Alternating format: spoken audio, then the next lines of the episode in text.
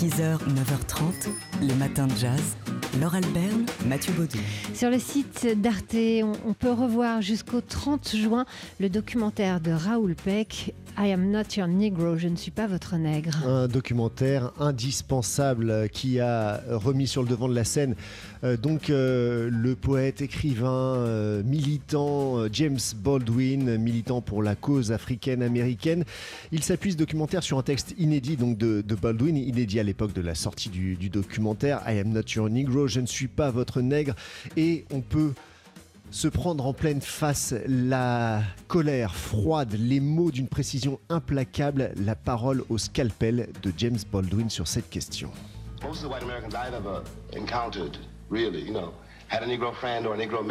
La plupart des Américains blancs que j'ai rencontrés avaient un ami noir ou une bonne noire, mais aucun d'entre eux vraiment n'est venu dans ma cuisine après l'école. Nous étions séparés dès la sortie des classes. Par conséquent, un blanc ignore ce que c'est quand la cloche sonne de rentrer à Harlem. Je suis certain, encore une fois, que comme les Américains blancs que j'ai connus, ils n'ont rien contre les Noirs. Ce n'est pas la question. La question est leur apathie et leur ignorance qui est le prix de la ségrégation. Voilà un extrait donc de ce documentaire de Raoul Peck, I am not your Negro, que vous pouvez revoir sur le site d'Arte jusqu'au 30 juin. 6h, 9h30, les matins de jazz. Laure Alberne, Mathieu Baudou. À Chicago, selon la couleur de sa peau, on peut espérer vivre 30 ans de plus ou de moins. Oui, selon que vous habitez dans le quartier blanc et riche de Streeterville ou dans le quartier noir et pauvre d'Englewood. 90 ans d'espérance de vie pour le premier quartier, pour les premiers habitants, et seulement 60 pour les habitants d'Englewood. Donc. Ce sont des chiffres que nous révèle un article que le Guardian, le journal anglais, a publié dimanche au sujet donc des inégalités énormes auxquelles fait face la ville de Chicago. Et il nous apprend que le code postal a autant d'influence sur notre santé que notre code génétique. Ainsi, le quartier de Streeterville est presque une caricature de croissance économique avec ses campus universitaires, ses trois hôpitaux, ses joggers, ses habitants, dont 80% ont un diplôme universitaire, alors qu'Englewood, c'est seulement 8% des habitants.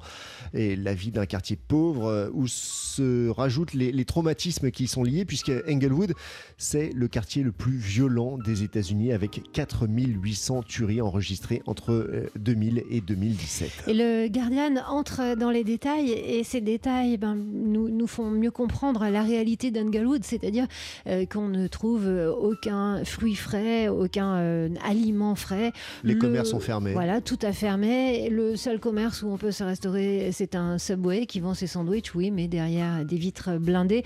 Euh, on, on, comprend mieux dès lors que la vie y est un peu difficile. Un peu difficile. Et pourtant, il y a des initiatives. C'est aussi le, le, le, but ouais, de cet article du Guardian. La note d'espoir à la fin de cet article, le travail des associations Englewood qui tentent de reconstruire des lieux de vie, des refuges, un quartier qui a pourtant perdu deux tiers de ses habitants depuis les années 70.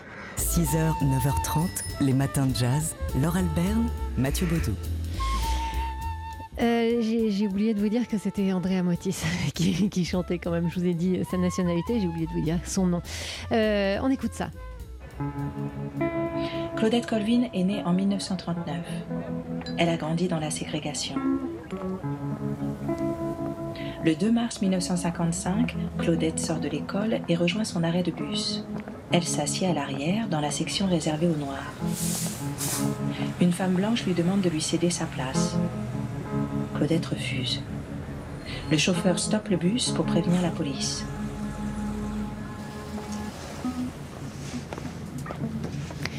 Voilà un extrait d'un spectacle qu'on peut voir en, ce moment au théâtre du Rond-Point à Paris, un spectacle qui s'intitule Noir. Et celle que vous avez entendue, c'est Tania de Montaigne qui est sur scène donc au théâtre du Rond-Point pour une adaptation de son propre texte, un Noir, la vie méconnue de Claudette, euh, Colvin, qu'elle avait sorti il y a, quelques années, euh, mise en scène de, de, Stéphane Fuenquinos, qui nous plonge donc au cœur des années 50 dans euh, l'Amérique ségrégée et l'histoire de cette adolescente noire qui neuf mois avant Rosa Parks euh, refuse donc de céder sa place à une blanche dans un bus. Mm, Voilà, sauf que Rosa Parks est entrée dans l'histoire, euh, pas Claudette Colvin.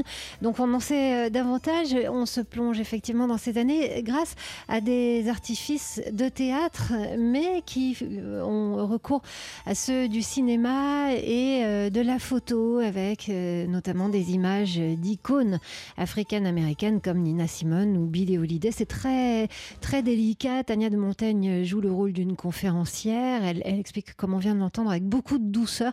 C'est fait, euh, aucun, aucun pathos, aucune colère euh, extériorisée. En tout cas, euh, c'est c'est très très élégant comme manière de faire. Ça s'intitule Noir et c'est donc à voir au théâtre du Rond-Point euh, jusqu'au 30 juin. 6h, 9h30, les matins de jazz. Laure Alberne, Mathieu Baudou.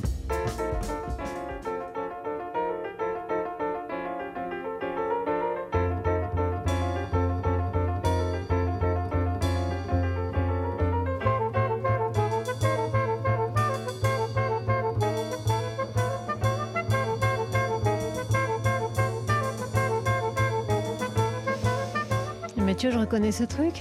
Oui. Dave Boubeck qui joue comme un faux, comme un fou. Comme un, comme un- oui, comme un fou, pas comme un faux. Ça, ça s'appelle Blue Rondo à la turque. Oui, et ça a 60 ans tout juste. Il fait partie du fameux album, le classique, un Time Out du Dave Brubeck Quartet avec euh, Paul Des- Desmond au, sax, euh, Eugene Wright à la basse et Joe Morello à la batterie. Ils sont entrés en studio le 25 juin 1959, il y a tout juste donc 60 ans, pour graver ce disque mythique. Disque qui s'intitule Time Out. Le titre indique déjà le- l'intérêt, sinon l'obsession euh, de Dave Brubeck et de ses musiciens pour le temps, pour les mesures et les rythmes inhabituels avec ces fameux 9-8, 6-4 et euh, 5-4, notamment dans Take 5, c'est-à-dire grosso modo que dans une mesure de 4 temps, on fait rentrer 5 noirs et c'est une prouesse. Ouais, c'était fait. La légende dit que c'était fait, selon Dave Brubeck, pour euh, éviter que les spectateurs euh, tapent dans les mains. C'est un spectateur français Il devait connaître les spectateurs français.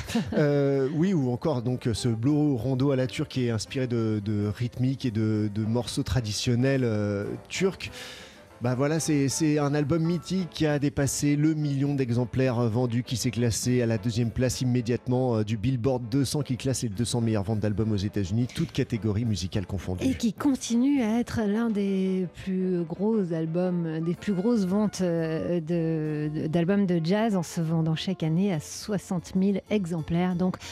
Time Out. qui a tout juste 60 ans aujourd'hui et on ne peut s'empêcher également d'avoir une pensée pour Claude Nougaro en entendant ces morceaux. Salut Claude.